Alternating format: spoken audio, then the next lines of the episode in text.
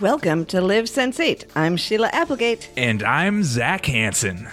And a special shout out to Justin Applegate for the composition of the Live Sense8 podcast music. In this podcast, we dive deep into the concepts of consciousness and other interesting trivia in the Netflix original series Sense8. We're doing an episode by episode exploration of how we can live a sensate life. And we're also talking with cast and crew and team members of Sense8 to hear the experience from their perspective. Enjoy the show. This episode is brought to you by Tracy Wright, conscious parenting and living coach. She's shining clarity with compassion and understanding. You can find out more about her on consciouslyawesome.com. We also have Marisa Dranchak, conscious life coach. Discover how vibrant life can be. You can find out more about Marisa at myconsciouslifecoach.com.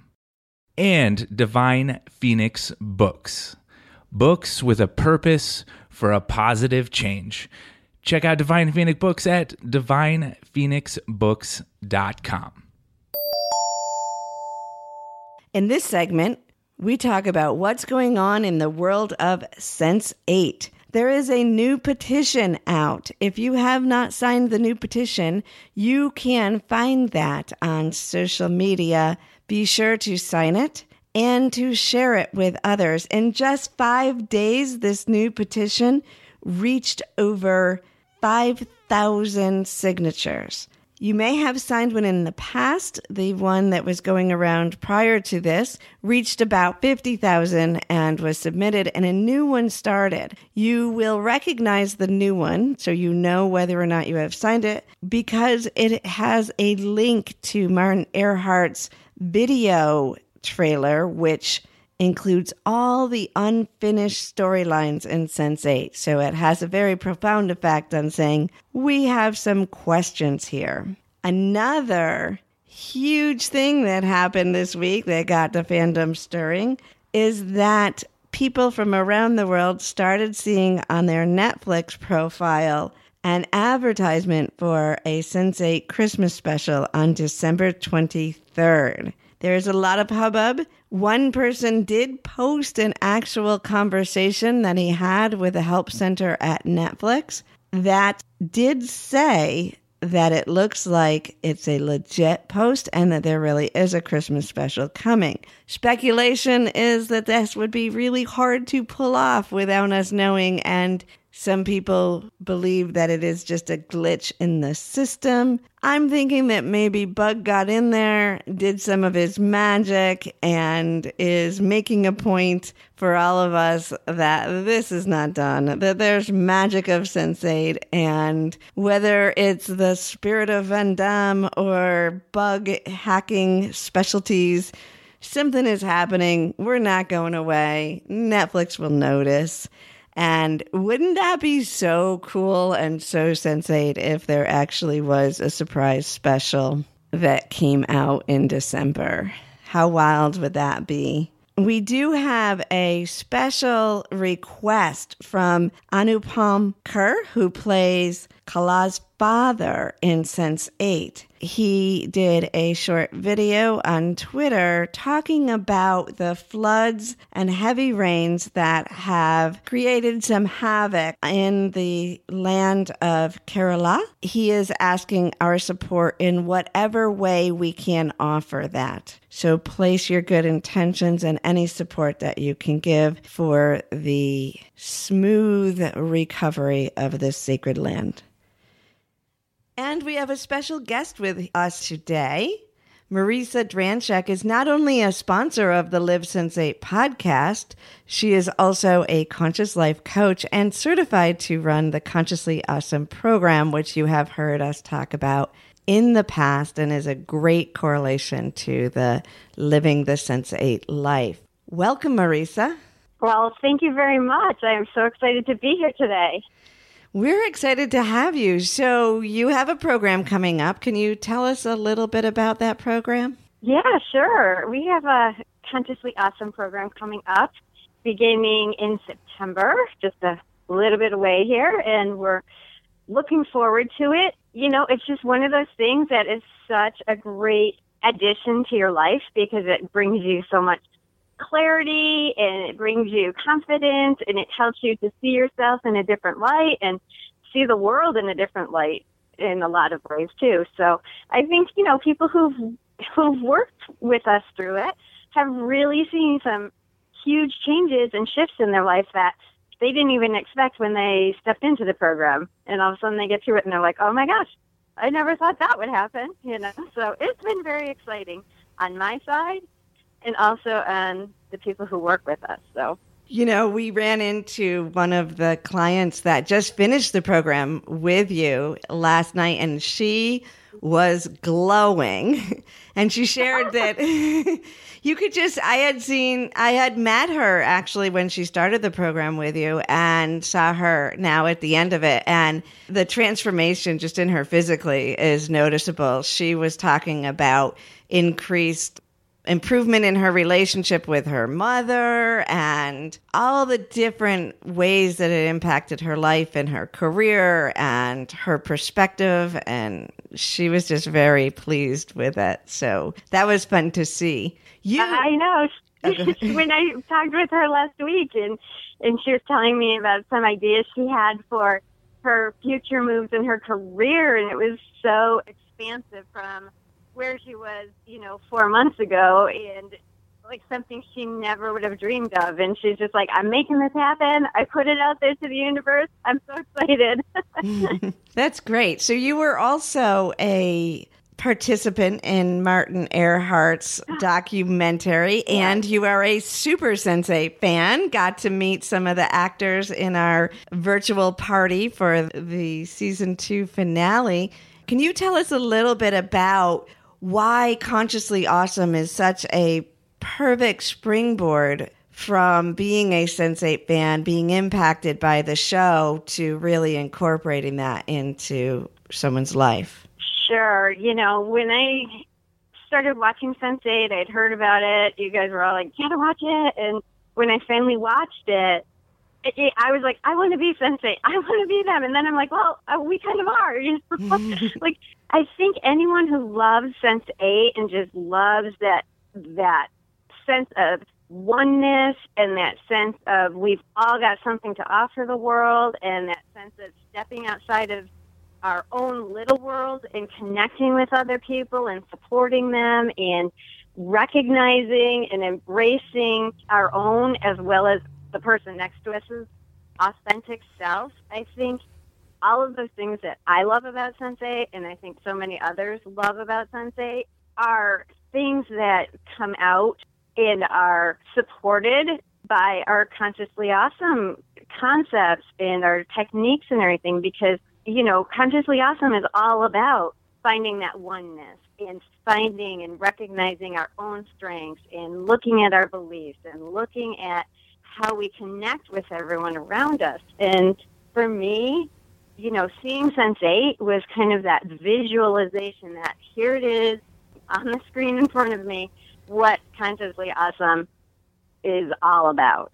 So I loved that about it. and one of the things I'm sure you've noticed along with me in the Sense8 fandom is there's a wide spectrum of what attracts people to Sense8. And I think there are some very earthly life experiences that people have to go through, traumas or feeling like an outsider, trying to find themselves within community. That is also a part of Sense8. And I think that this program, in my opinion, is very practical in helping us build community and really it isn't it is all the fun stuff of we actually can teleport. We actually can talk to spirit. We can communicate. We can have that magic in life, but it's also the practical part of we can feel a sense of community, even taking it one step further than the Sense8 fandom to a deep sense of community where we can dive in deep and really understand each other and support each other and be understood, which I think a lot of people want too.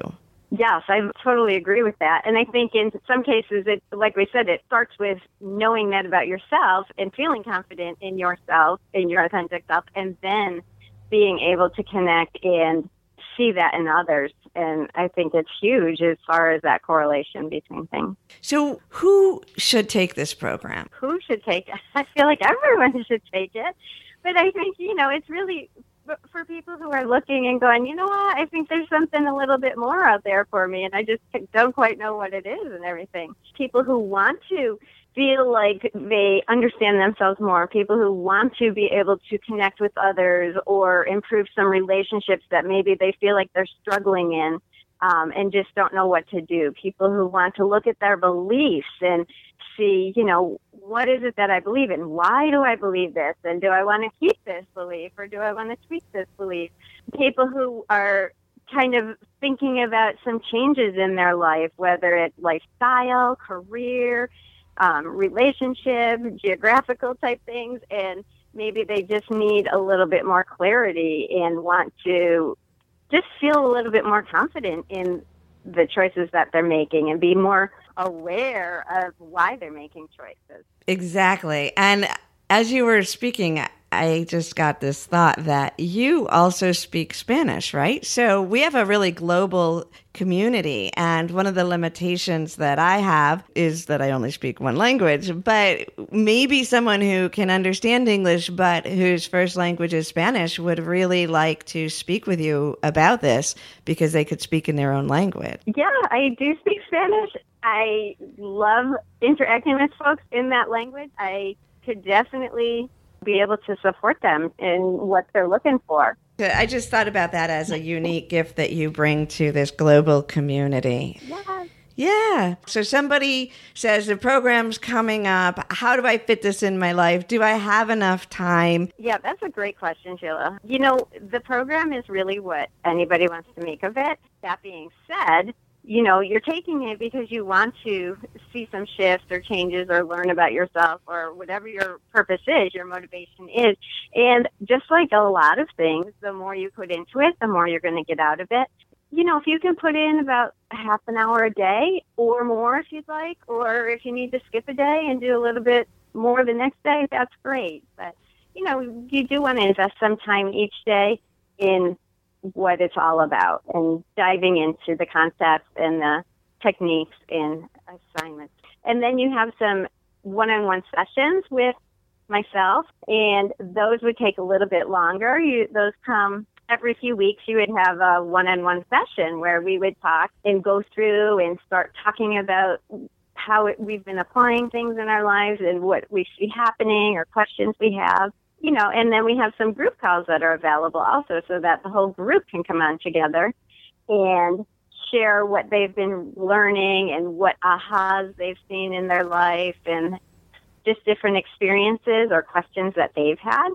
You know, there's a lot to it and it's just really exciting to get into it. Yeah, so it is a time commitment, but it's easy to weave it into your own life. And if you've taken a course online before, one of the things that I always do is I just kind of Twitter out and I have great intentions, but it's really hard to apply it directly to my life and keep it in the forefront. So one of the awesome things about this program, as you were saying, Marisa, is that you get that individualized attention. And those sessions are really designed to dive in and make sure that this is integrated directly into your life. And the conscious meditation technique is unique. And when you're in a session, it is like a hybrid between hypnotherapy and uh, guided meditation, and your facilitator is in charge. So, Marisa makes sure that you have that experience that is uniquely designed for you. And then that community that coming together, and you didn't mention either, there's a Facebook. So there's a Yeah. private Facebook group. So everybody in the group can communicate with Marisa, with a facilitator. At the time of the group, you can ask questions as it goes out. So it's a very interactive and everything is done through the internet if needed, through the phone or through Skype. So there is no limitation of your geography for this. Thank you, Marisa, for coming here today and for sharing a little bit more about the program. I know that it is such an incredible fit for people who love Sense8 and really want to incorporate it into their lives. So it's an honor to support you in supporting others. And I look forward to hearing all the wonderful miracles that come from your next group. Oh, thanks, Sheila. Thanks for creating the program because it's awesome. and I can't wait for the group that I'm going to be working with. Awesome. Thanks, Marisa. You're welcome. Thank you. This episode, episode two of season two, Who Am I? It was directed by Lana Wachowski, created by Lana and Lily Wachowski and J. Michael Straczynski. It was written by Lana Wachowski and J. Michael Straczynski. The executive producers were J. Michael Straczynski, John Toll, Grant Hill, and Lana Wachowski. Will and Whispers each race to piece together the other's location while Lito heads to his first movie premiere since the photos have leaked. Dun dun dun. This is an intense episode. What's gonna happen? So, this is a pretty action packed episode, which is kind of the first of the season in the sense because that other one. So, we remember we just finished up episode one of season two, but that was in December, and then this comes out in the spring. So, we've had a lot of time here just milling around waiting for Sense8 to come back, and then Longing for another episode. and then bam, high action. Excellent. It's very good. It's a good It's episode. way, way to get you hooked back into it. That's right. for sure. It definitely got me. So let's talk about the opening scene and we just dive right into Will having an episode of interacting with Whispers and Angelica and the whole BPO and whoa. Yeah, what just wow. That, I still have questions about this scene. What just happened? Right. And we actually spent quite a bit of time deciphering it. Zac wanted to get the what he actually what whispers types into the keyboard because we're thinking that there's probably another coded message for us in there, but we didn't. You know the creators, they're so detail orientated, Right. you know, and I was like, "Oh, there's that's a that's a wasted shot. what is he actually typing in there?" But it'd be it was just way too much effort at the time. Okay, so here's a little tangent. Earlier today, someone came to drop off their payment to attend our fractal gathering that's coming up. And she's a Sense8 fan and has been listening to our podcast. And I told her we were getting ready to record today. And so we start talking about whether Sense8 is coming back and also what's in the episode and trying to find all the pieces. And she's just like, Man, you really, she didn't say this, but you really get off on that. And I'm like, yeah. So here's what I said. And then I heard myself and I'm like, whoa. So I said, it's a really good thing that Lana Wachowski chose to put her energy into creative movies because she has the intelligence of a serial killer. Which I want to say is a huge compliment because I actually am fascinated They're with serial. smart. Yeah, like I think, you know, I do I mean, I'm not like an advocate of serial killers, but what it is is it's that it's almost like their minds are so intense that they like these pu- these puzzles and they want to keep people on their toes. And they're and- addicted to the adrenaline rush Yeah. of not only killing and murdering somebody really awesome like, but not getting caught. It's just this adrenaline rush the whole time. they're adrenaline addicts and they don't know it. But it's more than that. It's the int- it was so I wasn't really going on the adrenaline, although obviously the Wachowskis like adrenaline. With I meant like if you were actually a murderer. I'm not talking murderers. I'm talking serial Sorry. killers. There's a distinct killer. difference There because is. what I'm talking about is those One's people smart enough. who want to create puzzles. Like theirs isn't about killing, it's about creating this map for people to follow with these really highly well okay let me clarify this. Serial killers on tv are like this. I don't know if it's real life or how much it's associated but that idea that it's creating this huge treasure map with all kinds of easter eggs but only like you have to dive really deep and only the intellectual match could come up with it. Sheila, it sounds like your life was one decision away from being a serial killer. I'm Yeah, just kidding. I like. I can't even kill a spider, so that kind of occupation was out of the question for me. Um, but anyway, this this tangent may have to get cut.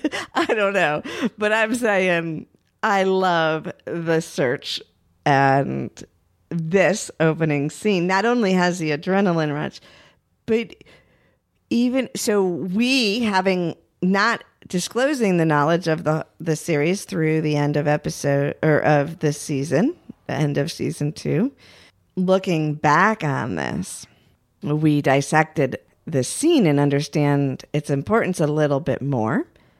It sets it up for the end of this episode too which we will get into all this information. So we've got Will. We're following Will and his conversation with Angelica. We've got this stacked timeline of her memories and Will experiencing the memories. So I'm talking about the scene where Will is witnessing this past experience at the BPO and participating. and participating not through Angelica's eyes or Whisper's eyes now, but this other sensate on the table that's being controlled.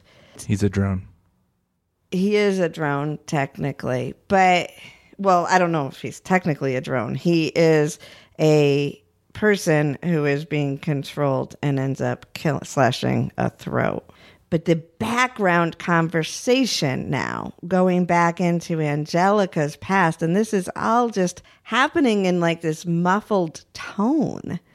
Like it's kind of one of those things in a show you would just be like, oh, there's chatter in the background. And yet here's these huge keys to some fundamental story arc. And Angelica is telling Will that he needs to stop it and it's all her fault and she didn't know what's going to happen. And then we're flashing back to Angelica in the past during this event. So she asks about the neurograph and what they'll do with it. And Whisper says it's to make them trust us and not be afraid of us, which is interesting because that seems like a legit thing that she'd be like, okay, we're she. We see here that Angelica is actually still working towards the um, sensoriums and the Homo sapiens getting along. But then you see this muffled memory or something where Whispers is talking to someone else. Yeah, it's just the audio. So as whispers, so there's this scene that transitions from Angelica and whispers, and they're talking about the presentation before it happens. Okay. And then you cut over to whispers. He's got the neurograph or whatever on his head, and he's typing in a keyboard. And as that's happening, so he's getting ready to do this presentation, but as that's happening, we hear a conversation that happened prior to this presentation. Right. And he's saying our program is 10% of what you spend on military drone programs. And so Whispers is complaining that he can't get money from them to support this program. And it's a, just a tiny portion. So we're getting into like how much we spend on military. And then the government's like, oh, we don't have money for that research, you know? Whispers obviously connects weapons get us money. So he uses the psychology on them and he's like, we're promising accuracy and immunity For this weapon. for this weapon. So now what we understand is that Whispers is taking the research and he's promoting it to them as a weapon in order to get funded for this. Yep. That's a pretty big deal. It is a pretty big deal. And as the scene goes on, what we see is that he can control these people. And in controlling, Sensoriums. right? Do we know it's a sensorium? We that- do. We do for sure. Yeah. Okay. So he can control them to go and kill the the just another person there in front of these executives that are deciding about funding, right? The top government people. Because the guy in the conversation in the background from the past, he's like, Well, you've been promising that for years. So that's what this whole bloody scene is about. And Angelica trying to stop it from the past using Will. I think she was actually kind of trying to do some sort of timeline stacking. If Will was in there, if he would have had the will. I mean, there's no mistake every time we use the name Will, how often there's a play on that, right? So if Will had had the will to be able to embody this person and stop that and not be controlled, then I think Angelica would have felt like we could have changed timeline. Well, I also think so. Will does have that will, and he's very defiant. He is. So, and, and even Riley too, and and all of them, they're just like, well, we know this is how you guys handled things in the past. It didn't. We're, we just can't do that. So we're gonna make other choices. Right. And I think I love that's part of what I love. And maybe that's what Angelica's doing here is showing them the past so they can change the future too. But I do love the faith in the generational growth that there seems to be in the storyline from the writers. Angelica wavers on that. Yeah, so does Jonas, but they're Right. just, they they're just repeating what works. They're not really breaking the pattern, so to speak. Like they haven't really had that victory over BPO, right? They're just trying to cut their losses in a way, like when they commit suicide, so you don't get the rest of the cluster. Right, that one does. Right. They got so as far as bit- they could go. Right. And they but there's this hope in a sense. There's a doubt, but there's a hope that the next generation will be able to go farther. Mm-hmm. And I think that's probably why Angelica birthed so many in the first place. And I I mean, you know that's a theme for me. Like we have to want the next generation to go further. We have to believe in that. We have to keep hoping that the generation will go farther than we can go. If we were wise, we would equip them with everything they needed to do just that, in my opinion. But I'm not going to get on that soapbox. But if each generation gets wiser, one generation will do that. And we've got some leak throughs happening. more and more, the masses will do that. So, Yeah, so that that's really confusing because in the scene, so Will is actually moving back and forth between the drone that cuts the guy's throat and himself in that scene. So it's like, well, what is happening? Like there's a memory here, but he's actually physically going through the motions and having that experience of being in that room and taking part right. in it too. And he's taking part in the bedroom at the same time. So Right. there's, and Angelica's over there with him and she's in the bedroom. So we definitely have a representation of how non-linear these higher frequencies are to navigate. Right. And then there's just this really quick shot of some fingers holding down a candle wick to, to put the flame Pinching out. it out, yeah. But you don't see who that is or where it's at. And as the shot as the shot pans back a little bit where Will's just sitting there and Angelica's not there, there's actually a large candle back by the staircase that was put out. Yeah, there's other candles in the room, but the one that's over by where Angelica was is Right. put out. And again, I get a little excitement here. This is what I'm saying. All these tiny details that present messages because candles have been used for communication with the non physical or with spirits for generations. Like, that's a very typical, it kind of spans across many cultures.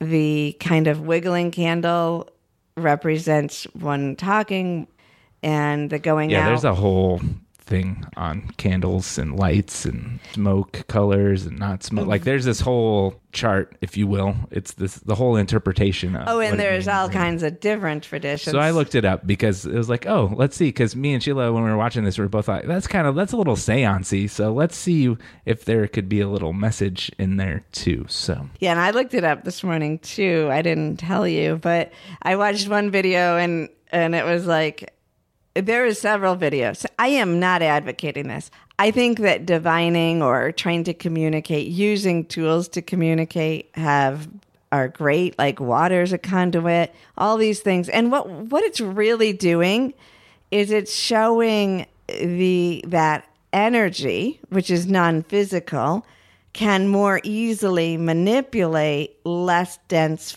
form, right? So this is why a spirit may be able to manipulate a breeze and you feel a chill. Um, a spirit may be able to ripple water or, you know, the candle. When I was um, buying this house, I really wanted it. I didn't have the money right away and it was on the market.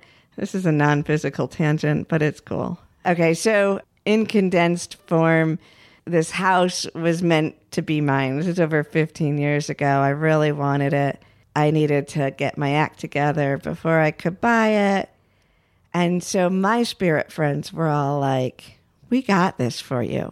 Let us take care of it. And I was watching them, you know, like typical movie doors slamming, windows going, all the stuff that you see on TV with the spirits being able to move the non physical. And we end up getting the house. I'm talking to a, a person who moved in the town re- at the same time and told her where I lived, and she went ghost white. And she goes, Oh my God, we call that the ghost house. We really wanted to buy it. And when we were upstairs looking at it, there were no windows and doors were slamming. And we got out of there really quick. So, tangent. But it's really known that spirit can manipulate. I think they can manipulate mechanics. Like my phone is manipulated, the TV can flash on, lights flash on. You've heard all this stuff.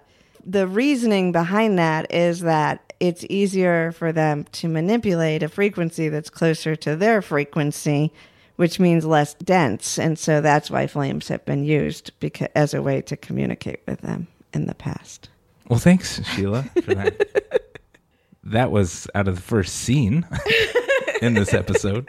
So next, this to me is one of the most iconic scenes in Sense8, if you ask me. As oh, far absolutely. as it's it's so beautiful, it's hard to talk about even. But as far as capturing the essence of our humanity, Yeah, and there are, like you said, there's a handful in the first two seasons of clips that are just stand alone, beyond measure brilliant that get obviously, you know, trend and the clips go out there. So I'm sure you guys have heard this, but we can't ignore it. We need to hear it again. So I'll set up the clip for you. So we have Lito walking up to his premiere of his movie, and he's going to get interviewed from a reporter. And then we also have on the other side of the world, we have Capheus, who also is getting interviewed by a reporter. And this scene blends together so well. Is this your lover then? Sorry, I didn't recognize him with his clothes on. Do you?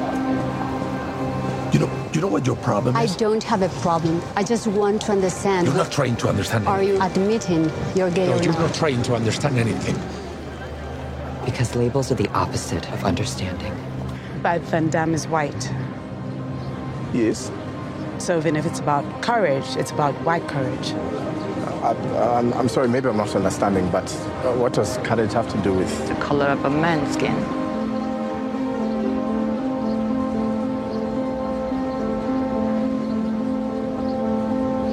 Was just a little kid who loved movies. And, and the heroes I watched made me feel like I was Braver than I was, funnier, ah. smarter.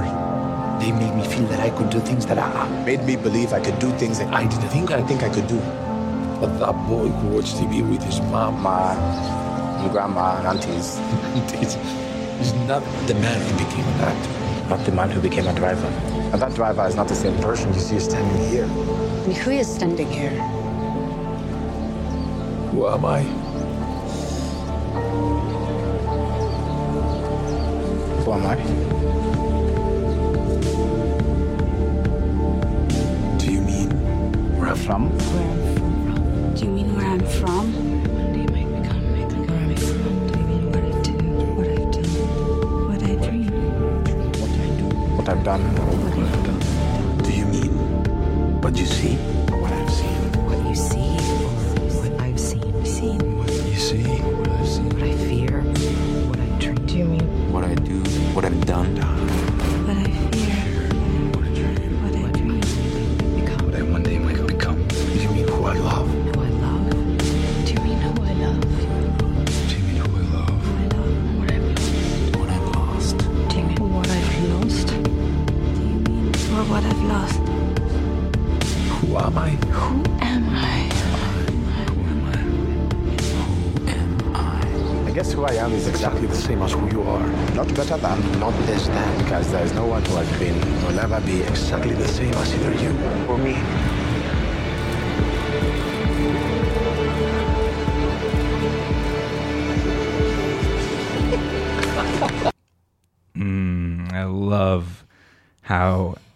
Scene with the music crossed over and all the whispers of voices.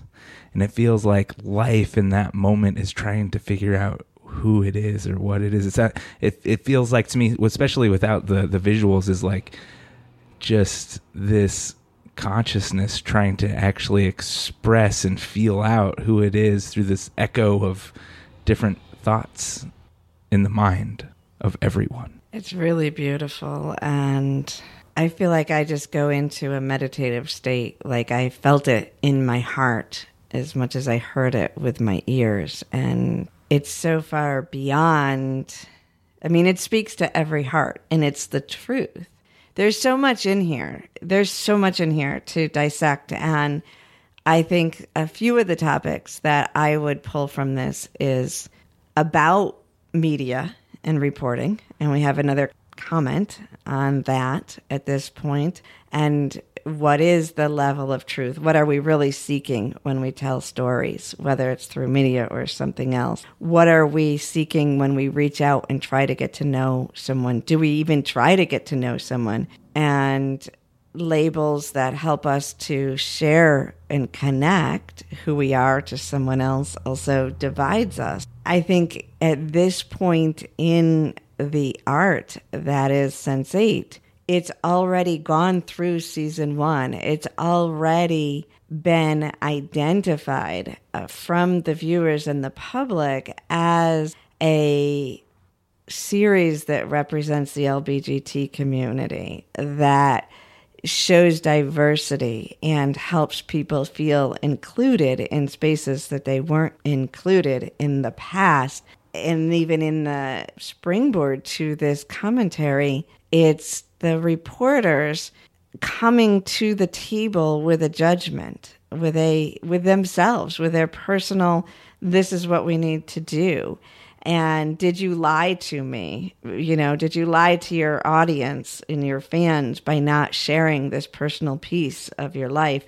And then to have it be returned with, could you understand it? How are you limiting me to one aspect of my life? Who am I? I am so much more than what you see. I'm more than what I will be in 20 seconds. How do we ever define ourselves in any tangible moment. And I say that to you a lot, Zac. I'm like, don't hold me to what I say today because tomorrow I could be a different person. And I think that freedom to be a different person. And yet we have this difficulty of how do we connect? We want those words, we want those similarities to connect us, but then we filter it through our own experiences. and let it divide us sometimes. This to me is to me and my perspective and how I view this reality is probably the most important question anybody can try to unravel in themselves. Yes. And so I could I could probably sit here and talk all day about it because it's so important. And I think that's why it's so thematic. This isn't the first time we've been this theme of who am I is what Sense8 is all about. So we have this inclusiveness within society. And then we have this esoteric question, which really isn't super esoteric, but when you when you dip into who am I and what does that mean and and when you're truly expanding your identity of self to include others, like that who am I question encompasses all of that. And it moves beyond who we are in the physical. So Right. when we realize we're more than who we are in the physical and we are expanded like they are into the cluster, into a spiritual or a divine connection, something more than the physical reflection. I think this is really cool. So, this is Who Am I? If you look in earlier metaphysics, or even may hear it today, and it's even in the Bible, I am the I am. So the I am presence is what it's called in early, so in the metaphysics that I began with, which is based in like from the 1930s, 40s on, but I believe it's it's actually in the Bible that as one of the names of God is the I am presence. I am that I am. Right. Yep.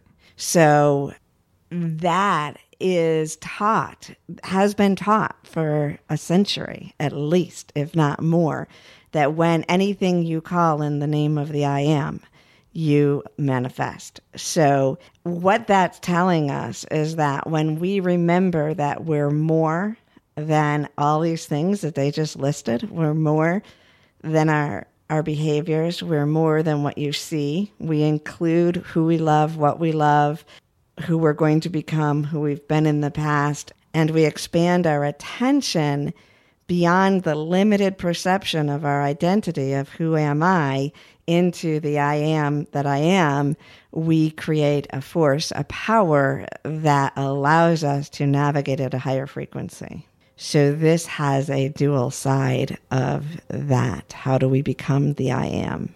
Oh wait, but there's more. so let's go to school. Excellent, right? So I agree with everything you said, Sheila. In the the trick here, the illusion, if you will. I love what they said at the end. He's he couldn't figure out who he was. They didn't know who they were, and that's excellent, right? Because I, he just said, "Well, I'm the same as you." We're just trying to figure this out, right? Right. Like we've all we're all going through this process together. And so by engaging in this who am I process with your thoughts, words, deeds, and emotion, you can then start to realize who you are by going through this spectrum of what you are not. And that's the illusion. That's the trick. That's the spectrum. So, a great example of this would be that every single one of us can relate to is age.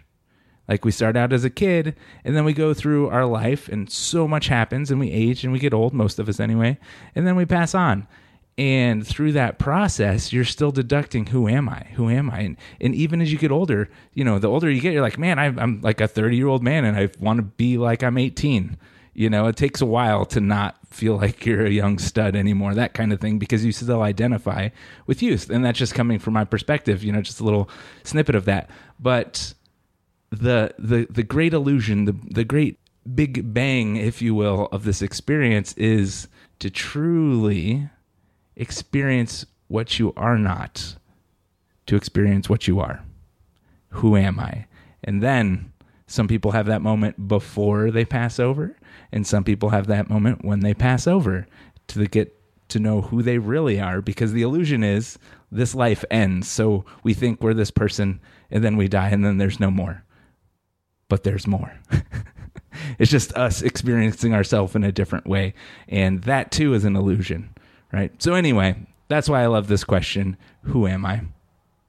Well, I think that um, it's all it's all that you said, and it is the who am I But part of identifying who I am, and they say, who do I love, and all of these different aspects, it does have to be connected to relationships. So not only do we have a desire to be understood, not only That's do we true too. Yeah, we Well, want to be that's- seen. That's, a my theme. point. Yeah. That's why I'm holding it. not only do we have not only do we have the desire to know who we are, we want to be understood. We want the intimacy of that experience of someone coming as close and there there is no other human being who interacts with us and can know us as fully who we are on a human level. When we start to navigate our relationships to include the higher levels, then we can have more of a deep understanding of each other in those realms.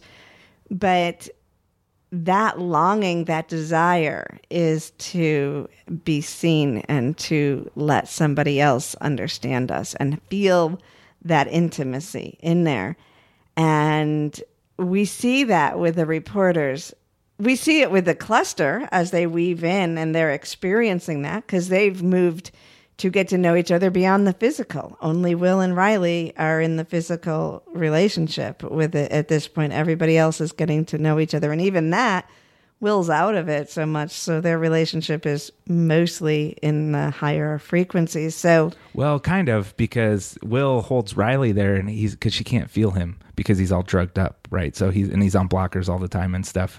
So they might they their connection is mostly physical, Yeah, and, and they're true. longing for the other connection actually Right. because it's it has more sustenance. they're, sa- they're Not to sacrificing say that that the physical connection isn't important because it is, but once you have that more that's added on to the physical, Right. And that even gets shown because Riley has such a desire to tell him who she was, to talk about her yogurt and the farm she grew up on. And he says, no, those details are dangerous. So they can't even, even though they're tied to the physical in order to go through this, they were like, and, and they look like hell, kind of like they're going through hell. But that's relationship hell that we, we've all been in that space where we aren't capable for whatever reason of connecting to that intimate frequency that we initially connected with someone in and we're not able to share who we are in the physical and yet here we're in a relationship navigating something together with desire but to be caught in that middle place that's hard mm-hmm. so at the end of this scene, the reporter makes a shift, the one that's talking to Lito, but the scene ends with Zakia. We meet Zakia for the first time here. If you haven't listened to our episode with Mumbi, make sure you listen to it because we we get to know her more. But at the end of this scene, she says, I am Zakia. And Capheus, who's been in this whirlwind of unity, because she doesn't know he's in unity during that time with a full cluster having this incredible experience. Because like they come they're like out of it right? Like what what we feel when we listen to it they were in that. They were swirling in this unity consciousness where they feel like they're being felt and seen. And then he comes out of it and she says i'm zakia and he's like what? And she says my name is zakia well, that could seem really simple, right? Because she's just giving her name, but she's dropping the reporter pretense. She's dropping the role and she's giving her name. This is who I am. Like, I was just touched by this. I want you to know me and I want to see each other, which is cool. super cool. Yeah. Maybe more will come. Maybe more enough to interview the, the actor. All right, so then we have another scene with Will, and he is trying to snoop on Whispers and figure out some small details that Whispers gonna give up by accident, so they can actually find him and the rest of BPO. Yeah. We get a window into his home. Somebody's riding the horse and they use a name, but we didn't catch it. So I don't really, I mean, I'm assuming that on the horse is his child, but we don't know who's riding the horse. Because We don't. Seems to be they're referencing a male, so I don't think it's this little girl, and they seem older. So, anyway, they have the horse. He and a woman who is his wife, we find out, are watching the horses run, and so Riley heard the horses too. Yeah, she's laying so next to Will. she's laying next to. So this fluidity between everyone is cool. It is cool. How do you keep it all straight? right? And then Will is going in and out of whispers now, too. And sometimes he's standing where Whispers is standing, and sometimes he's standing outside observing. He's moving. Yeah, that was out. a little interesting. Yeah. And so, as Whispers, basically, he's having a conversation with the wife. And she says the horse seems to know what he wants, like he can read his thoughts. Or maybe Whispers was there. So they're in and out. Yeah, and then whispers kind of comes away. He like says something in Will's bed about how it's yeah, like they have one mind. Yes, Whispers is in the bedroom too, right? Yeah, So there's a lot of blurred. And and Whispers even says that this is harder than he expected. right. But before that, we know that his wife knows that he needs blockers. Yes. So that was a little detail. Like, oh, and there's knows. this playful like yeah, because they're talking about the horses and Whispers said yeah, he says like they share one mind and then wouldn't that make it easier? And that's a that's a really profound. I mean, there's a question right there. Would it make it easier? Does it make it easier? It makes it easier, and it makes it harder. Right when you're working in harmony, it's easier. When you're not, I don't suppose that that'd be a, hard, a lot more work to try to get everything to work into sync. Yeah, So we got one thing about Will standing kind of in both places. It's almost like to me they're trying to represent being the observer and the observed at the same time. Yeah, I think so. Yeah. You're so smart. Thanks.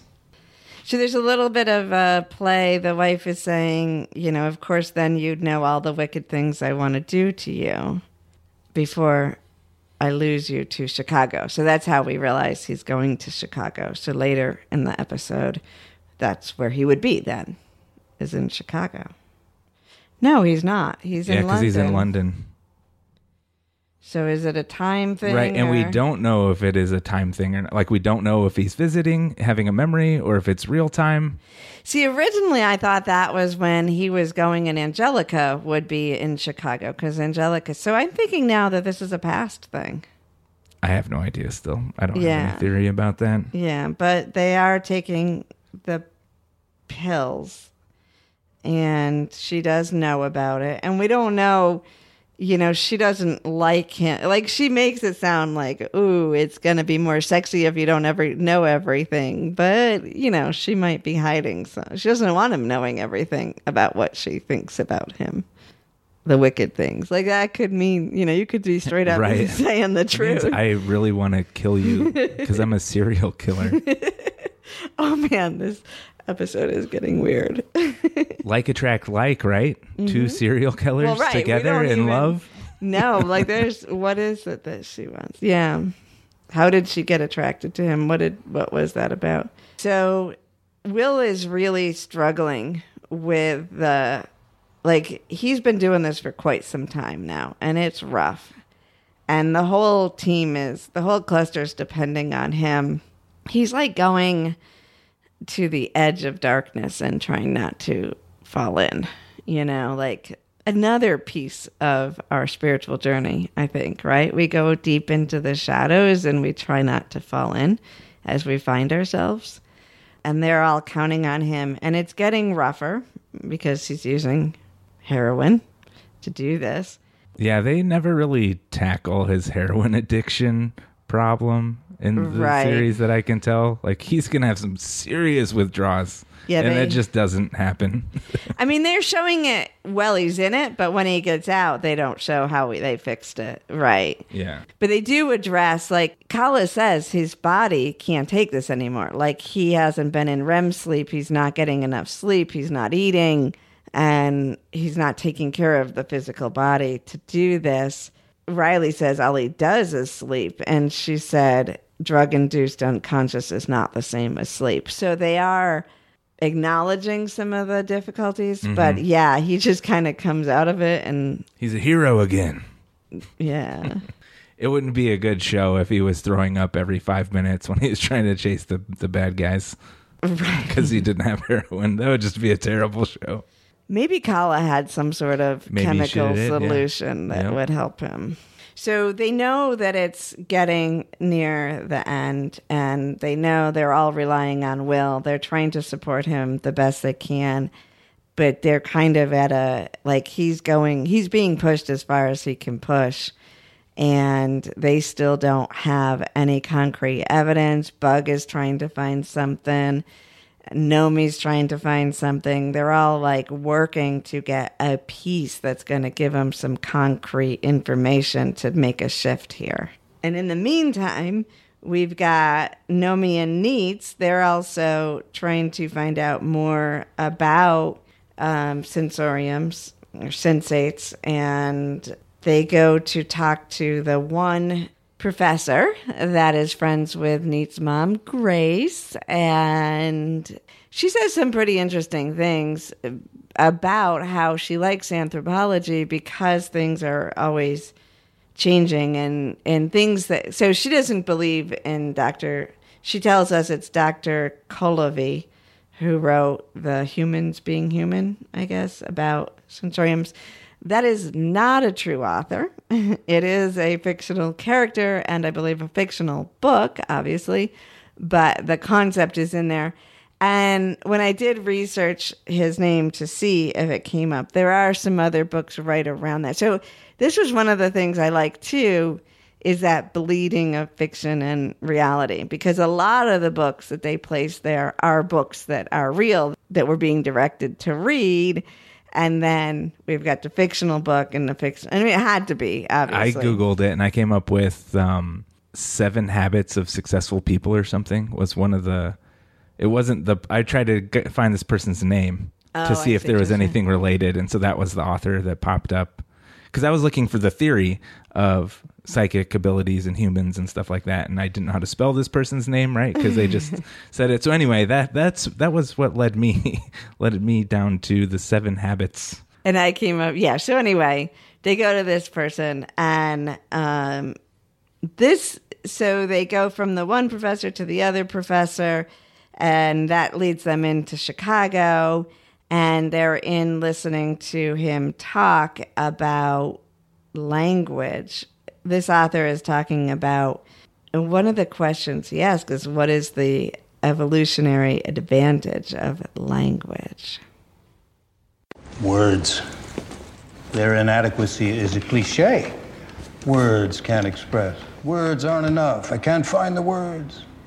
But what if you didn't have to? Hmm. Now, there is no way to prove whether our early ancestors used language as we know it or not. Yet, if language supplanted this older communication, the obvious conclusion is that language must be superior, sequitur quod, so are we. More to the point, what evolutionary advantage would our form of communication have over theirs? What couldn't you do if people could read your thoughts? For starters, you couldn't lie. There was a time we thought our place in the world was the will of the divine. As that rationale fell out of favor, it was the science of the Enlightenment that provided any number of answers to our ascendancy. It is only recently, in light of the havoc and devastation our existence has inflicted on this planet, have we begun to question the nature of our supremacy. When we consider our ancestral relatives, we have typically blamed their extinction on their own bad luck. Mounting evidence, however, suggests that it was not an accident nor failure of adaptation. Our cousin's untimely demise was the result of a rather extended and brutal genocide. And what's more, the children of these barbaric murderers are actually sitting right in this room and standing at this podium. What happened to the Neanderthal, to the Denisovians, to Homo asiaticus and the Naledi? Homo sapiens happened. we came along and we wiped all of them out. Rough. Spitting some truth there, right? We're pretty good at genocide. Humans are pretty good at genocide. Homo sapiens are awesome at genocide. It's a, well, again, multiple things to chat about in here. The idea that we're not all that and that are moving for, like, you know, that we're the bad guy, something to look at for sure. We have a lot of movies that come out of Hollywood about the resistance, you know, and Star Wars, all of that. And I remember somebody saying, What you don't understand is that the rest of the world, or a lot of the world, thinks of the United States as the bad guys, and that the rest of the world is resisting again, you know, that they have to resist. It's pretty us. easy to paint that picture. I'm not saying, I mean, Right. but it goes beyond that, right? It's, it is like this didn't start with America. Like this course.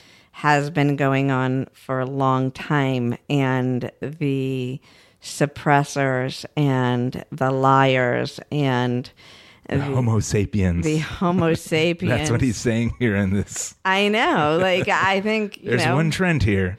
there is a trend here that Despite your color or your culture or your language, you're a Homo sapien doing the same things Homo Homo sapiens been doing. But then we have the sensoriums doing the same thing. Like they're I killing know. too. So But we're killing to survive. so it's a it's an interesting rabbit hole, another rabbit hole that we're finding here and how far do we want to dive in? Definitely something to look at. I also really so it's the deception, it's the lying, and it's the not having communication from the heart and not remembering the other communication that we have. And Yeah, when they go after this, uh, Neets and Nomi go into his, his office, and he actually says, debatably, the best parts that we got from the Homo sensoriums was the limbic system. Like we adapted that from Mhm. them. And some people say that that's the best part, which is how we communicate outside of language. right. So he would agree with that too Yeah. in the show. And I've I've always I mean I've always felt that language is very divisive and it's also what unites us. And so it's the and we had this discussion with Michael when he was on too, Michael Sommers who plays Bug because there is a language beyond the limited physical words. Then there is that ability to lie. And when you know your own intuition, you pick up on lies. You can sense lies. And when you trust and know yourself, one of my favorite movies is The Invention of Lying. And it has a ton of loopholes in it because how do you get these concepts into simplistic movies. It's it's impossible, but it's hysterical. Although I think it is so funny and the concepts because it's the general concept that's trying to be conveyed that I'm like, yes. But my kids like literally used to hide the DVD from me and tell me it was gone. I didn't even watch it that much. But they're like, really? But it's it's all about like how we interact if you couldn't lie. But again, when you know yourself, and that's like one of the twin flame things that makes the twin flame relationship so difficult is you cannot lie. Like the heightened connection, just like this cluster. Like the cluster can't lie to each other. It's impossible because you have a deeper connection, which means you can't lie to yourself. And it just goes on and on. And what is lying and what is truth? And it's just, it's so, so deep. But the ability to deceive through language and limit people's ability to trust themselves would be at the core, is what he's saying. Yeah, we even talked about that too when on the episode Demons. Right, Mhm. We we at a young age learned that we can't trust our own bodies. Right. That's a big deal because that's our sen- these are our sensors that are important that we need to to learn how to discern everything. But we can't trust ourselves and we get all twisted and tied. And this is a cultural thing that has been happening forever as we just keep subjugating ourselves through our stories. And it's ridiculous. Yeah, it is. It, we cut off, literally cut off all those tools that we need to be more than the limited versions of ourselves. Did you know? I know you were in the military. Did you know that when the U.S. military first started including Native Americans in the armed services, they, they had to cut their hair off, and that was one of their greatest tools because they could actually I- feel yeah. through their hair when a predator was coming. Yeah, I read that article, and that was in Vietnam. Mhm. They wanted to enlist Native Americans because they were really good at tracking and having good sensory. And then, And then they took their tools and away Then they took their tools away track. and throw them over in Vietnam, and that didn't work out. And they're like, "Why aren't you guys working?" You know. I was like, yeah, because you aren't letting us. So it's fascinating. Like it's been bound in a lot of different ways when we cut ourselves off from our natural essence of things. We lose that.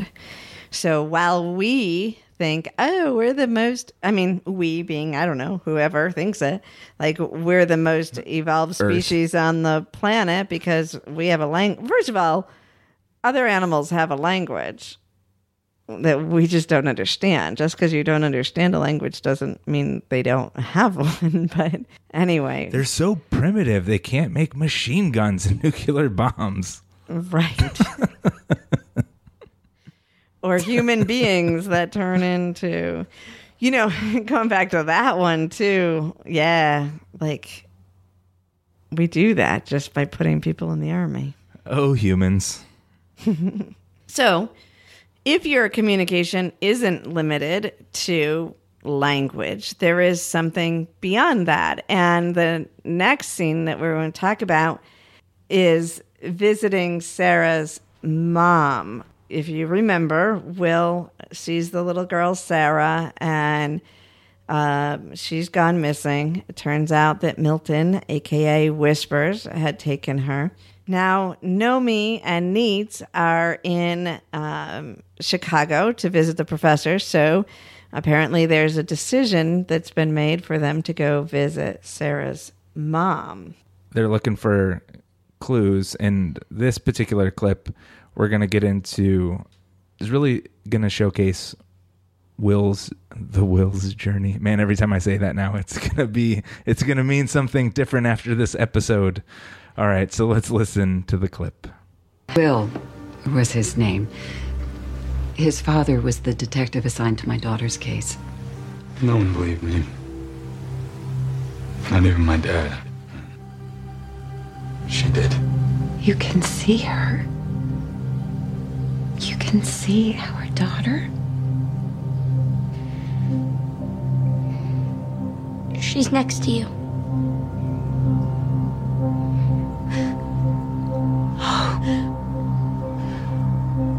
Sarah.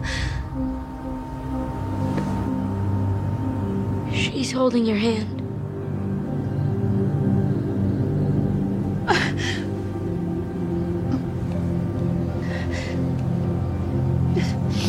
I don't believe this. I don't believe in ghosts or souls or any of this bullshit. She's not a ghost. Then what are you seeing? A memory. He came back to see me after he had graduated to become a policeman. Let's, let's just say it wasn't easy being the son of a cop. I don't imagine it would be. Why I was sure I'd never be police. Um, there I am. I'm at graduation. I'm having an out of body experience. I'm, I'm looking down on myself. I'm thinking, what the hell am I doing? Why am I becoming something I never wanted to be in the first place? I just couldn't understand it. And, uh,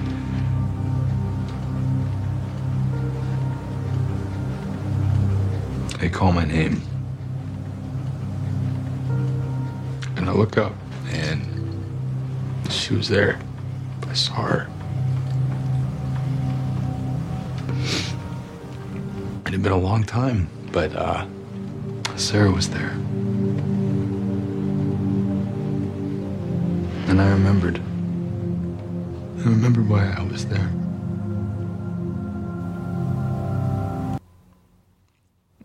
Right, so that was cool. We got to learn about Will a little bit more. And before we get into that, I just want to say real quick about communication. So this um Sarah's mom's husband, Sarah's father, he was really upset about this because he doesn't believe in all this stuff. And I, I just want to say that it's absolutely okay not to be able to experience these sensations in any particular way. Like not every everybody might have the capacity to do so, but we have to honor the spectrum of being able to communicate. And a, a lot of times we can cause pain to ourselves because we think we should be perceiving in a way that we can't right and we use kind of we we use spirituality as a tool to kind of subjugate ourselves and, and beat ourselves up so i just want to say that when it comes to communicating and stuff is just to be able that you know to honor the you know we honor the spectrum of we're we're moving to honor the specter of gender which is a broad spectrum and sexuality and gender identity. Like these are a spectrum and and so is being able to perceive things. So it doesn't make anybody less than. It's just a different capacity of being able to perceive reality. And it doesn't make make those people you know we're we're considered crazy or you know out there or maybe even mental if we can perceive these things so i'm just saying honor the spectrum that's all i'm saying So with the spectrum, um, there's a lot to talk about here. Like it's a spectrum of how much we communicate beyond the physical or how much we don't. But there's also a lot of belief system. Like this is really loaded in this little section. And we didn't talk about it, but prior to this clip, as Neets and Nomi are walking in, Will in the present is behind them, walking and talking with them. But also, we see time stacking, is what I call this. So, we often think of time as linear, and we even think of linear timelines. In reality, science has confirmed that it's actually stacked. So while we may be going through life in what feels like linear time, everything that ever has happened and ever will happen happens in the same moment. It's really difficult for a human brain to conceive of that, let alone put it into an art and visualize that for us. But this scene is another attempt at showing that for us. And when Will as a little kid says it's she's not a ghost. It's more like a memory. That is a key indication to what we understand in this moment because the man's the father's resistance to this the man's resistance to this is because of the fear that it creates if I expand my consciousness to include this, where I don't believe maybe in God, I don't believe in souls, I don't, you know, an atheist perception of that, and therefore it can't be proven. And and Will is just even as a little kid, like it's not that. It's not what we limit the storyline of a ghost or a soul to be. It is more.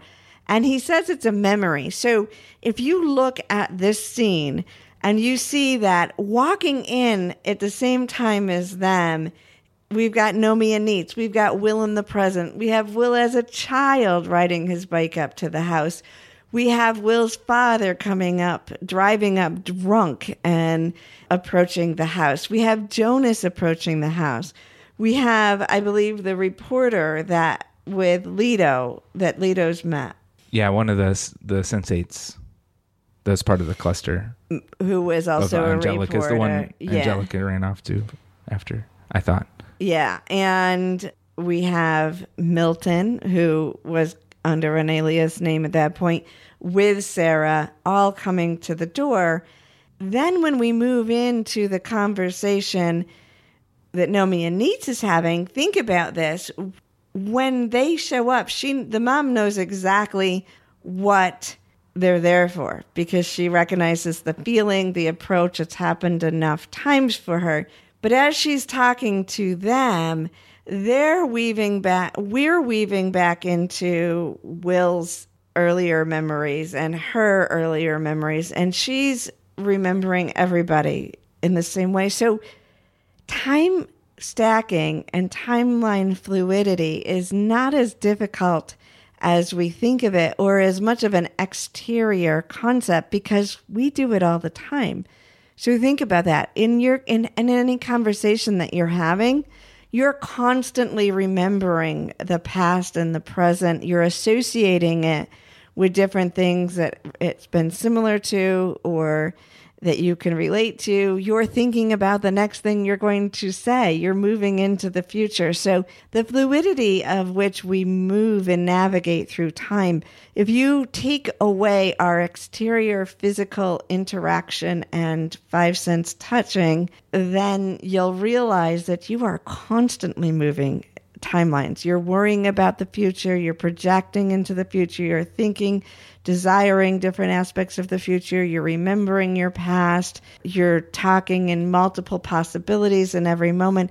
And this is witness. So when Will says she's a memory, it isn't that she's just a memory, it's that we are all memory. Like, if that's what it is, it's a frequency that can be tapped in because he was in present dialogue with her. But to me, that's a window into the this is so much more than our physical linear explanation of it. Somebody dies and they become a ghost.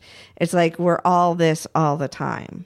Right. And then the problem is we're limited by language to be able to express all of these things. Right. Because our language is very linear. It's one word after another instead of multidimensional. But then the gift of linear and then language. Now, if we now turn this around and, and we don't just say, oh, we're all messed up and we screwed up, we actually anchor ourselves into this frequency of density so that we can experience all that and this. We become more when we can experience and remember all that while also having the five senses. And that's where the miracle happens. And that's where linear time and language is both a positive and it, it's it can hold us back if we cling to it and we limit ourselves to it. But when we allow ourselves to experience everything and include that, which has to be included in everything, then it becomes this miraculous opportunity. So, yeah, that. Thanks for sharing. I also could relate to. I, I, I like the scene.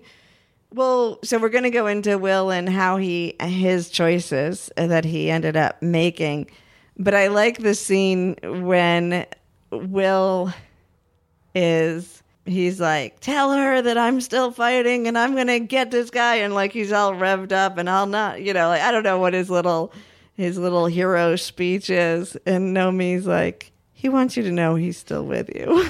and I love that because it can really happen when you're, you know, I did readings for a lot of years, and I'm not saying you don't say the truth, but it, there's times when it, it's just not helpful the way it's being presented to you and you have to like work with them until you come up with what the true essence of the well, message is does say that. She says not helpful. And Right. when yeah, Neets is pulling out the picture because Will's like he's Right. he's enraged. Right. And so there is that element, and it is a good window into the responsibility of a reader because it's not always healthy just to blurt out, you know, I whatever emotion a spirit is going through or whatever's being related or to in some cases just blurt out not knowing what the source is you know and i think that that is what people are concerned that that some people giving readings would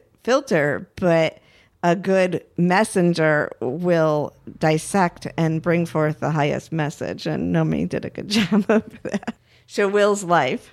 Oh, yeah, I was gonna say that Will has didn't want to be a cop, and he's really confused about that. And then he's like, "Oh yeah, this is why I'm here." So she's kind of leading him through this process, but he has to basically develop the skills he needs to be able to defeat BPO. Right. Right. But he doesn't know that beforehand. And isn't that the way life works sometimes? Is we develop skills that we're like, I have no idea why I'm going to use these or where or whatever. And then life leads us in another direction. And we kind of just stack on this experience that really creates kind of like a, a really useful human being because of the experiences that we don't want sometimes. So I saw that in there. Yeah, and it's a bringing in the, you know, if you really think about souls choose their parents. They choose, we choose this whole experience from before we're even physical and all the elements that we need for the life that we're creating. And if we go back to the boat scene on 4th of July, when Will is telling his dad that he wants to be a cop, or maybe, no, it's, it, his, His dad, dad was is yeah. remembering that day. And you can tell that Will didn't want to do that when he like in and his dad is saying, I didn't want to follow my dad and I did it. And then Will did it, but it was a, a slightly less coerced, but still somehow felt like he had been pulled into the family business without wanting to. And so now he gets, and then as he moves on, he realizes it's all piece of what he, you, like you said, and that it's actually comes from something beyond that internal knowing that that same thing that made him different and unique and that was trying to be suppressed by the cops is now what leads him to that. Right. And I think that's also why he's able to do what he does so easily because he's he doesn't really want to be at a cop at heart, but he's good at following the rules, but he's also good at not following the rules. Right. Right. And that's that other side that lets him go that easier. So I like how they added that dynamic in to really see like, oh yeah, it's cool. He can do heroin, no problem, or he can use these special access codes or go ask for special permissions or go make deals with gangsters. I mean, he just he it's his dichotomy is quite interesting, but now I know that he at, at his heart, at his core, that's not what he wants to do. But he's got all the skills that he needs now to perform his BPO pursuit. And in a way, it's not, it was the box of it that he didn't want, you know, and that he's able, it's another example of generations being able to go beyond what the generation before them. So even though they're just each cops, each cop in itself moves to a different aspect of that. I actually see that in my children too. Like there is a period that both of them were like, I'm not doing what you do, you know, like all resistance. And now they both gone off in different directions, but they're they can see where everything that they were raised with makes them even more they accept the parts of them and their life and childhood experience, you know. Um, Justin can be a scientist and still acknowledge that we're telepathic with each other all the time. It's not a conflict and and to understand that even though he's diving into science that it's the same concepts and I don't know, I just think it's another generational. You have to find your own identity and when you get true to yourself, you understand that you can take the tools of your childhood and grow with them and another message of each generation needs to grow. Yeah. Yeah. Yeah. So there's a couple other scenes that I wanted to just pull out. Well, we've got the big scene coming out at the end that um, I'm sure if you're listening to this, you've probably watched the episode, so you know. There's another little one, and there's some gems. We don't get, like, if you noticed, we haven't talked a lot about Kala, Wolfgang, Capheus, and Sun. They're in the uh, Who Am I scene, but there's not a lot. Well, Capheus, oh, Capheus does end up going out with Zakia and Yeah, we discussed all that during uh, our Mumbi's episode. yeah, so- so. we didn't go. That is like a really good clip when they're out at the cafe talking, but we dive really into it right with Mumbi. So why do that one again without her here? Don't overlook that though. That is a key in this episode. There's another scene too. We get a window into Kala and Rajan and Rajan's father and their relationship and how these dynamics are going because Rajan's father says that he has decided to take a political position.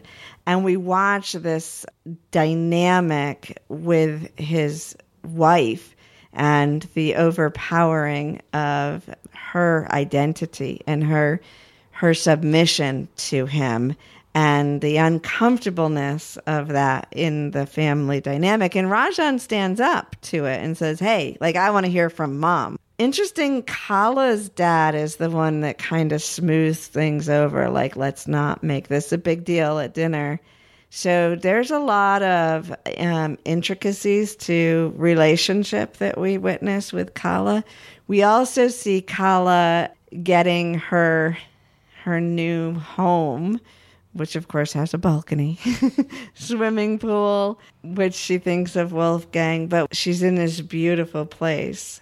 And then Wolfgang, as it's been going on, he's been at the club and Felix is being gifted the club. Like, you're going to give this. We'll see more about that as that goes on. But he's like, You're giving me the club? Yeah, it's kind of an odd scene because we don't know who this guy is. Yeah. Yeah. And it's just we'll look we'll look it's more into it next next episode probably. But Wolfgang's just sort of is now, right? Like he's walked away, he's refused to take the position and he's just sort of in waiting. We don't know what Wolfgang's going to do here and he just sort of is. So this is why the scene is so telling. So there's one scene where he goes back he's he's at the zoo and he's watching a, a caged tiger and Sun who is in a cage Who is a tiger?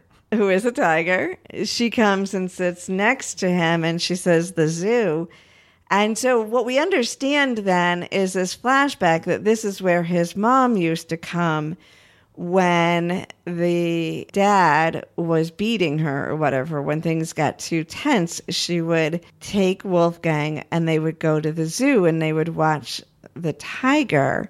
So as a kid, Wolfgang is saying, What do you think the tiger would do if he were to escape, if the glass broke or whatever? And she says, I think he would wait a while and then he'd go back in the cage.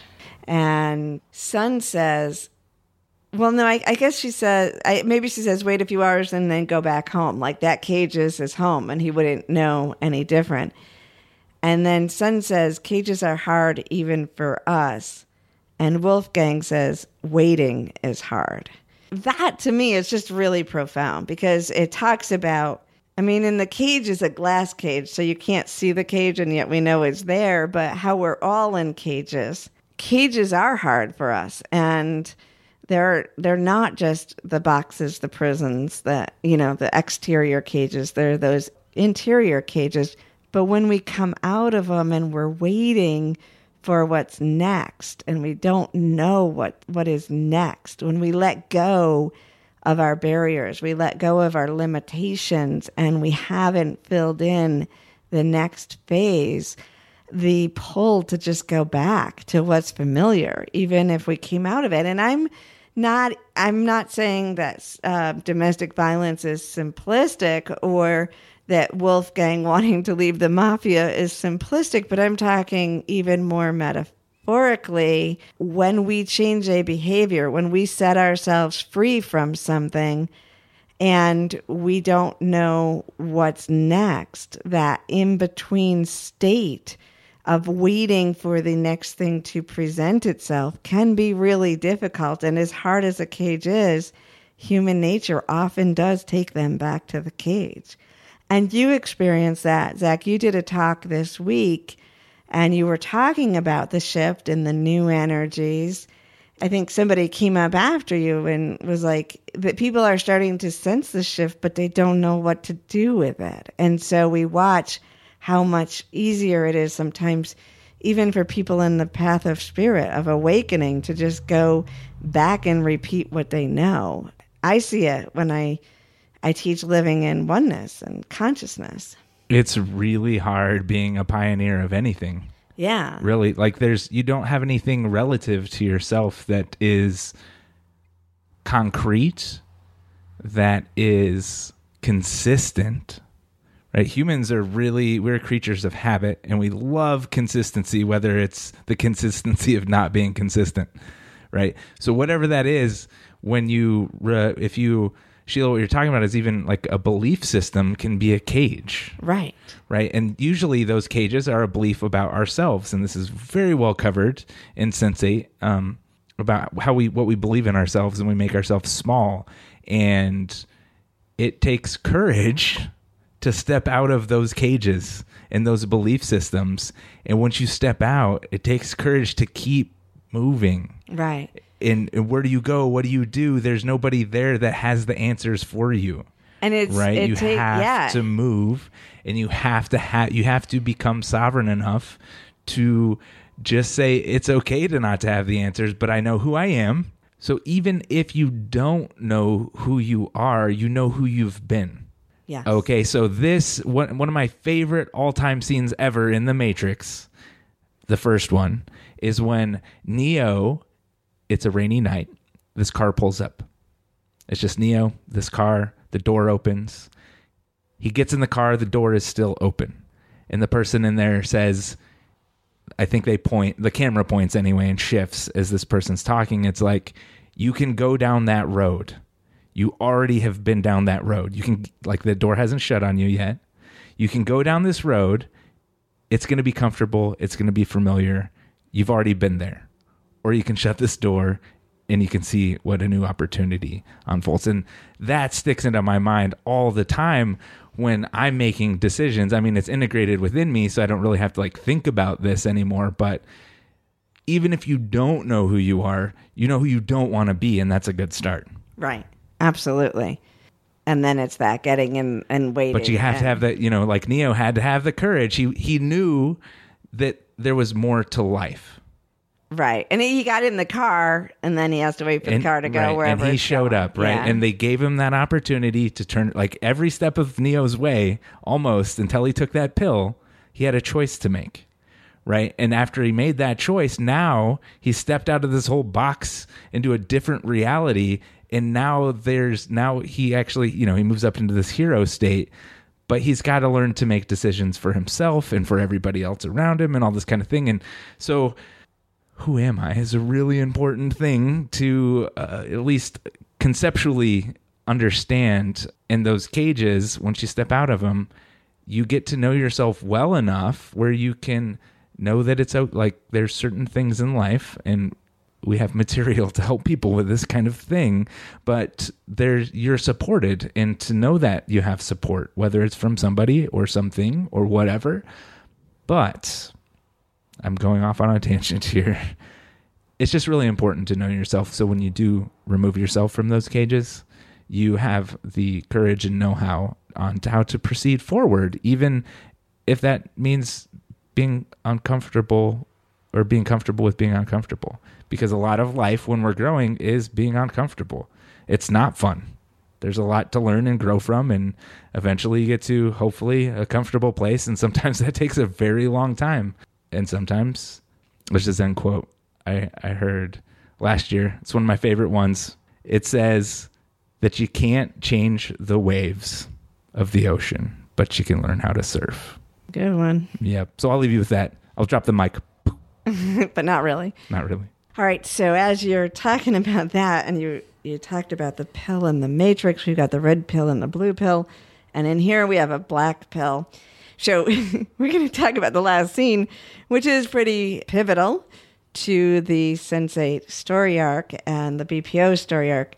But I also I didn't think about this before. I, I got to dive in more to what the black pill represents for us as individuals mm. because I'm interested to find your research. yes let me i will get back to you next time after i contemplate because we all do use something that numbs us right? Because we really are all sensoriums at heart.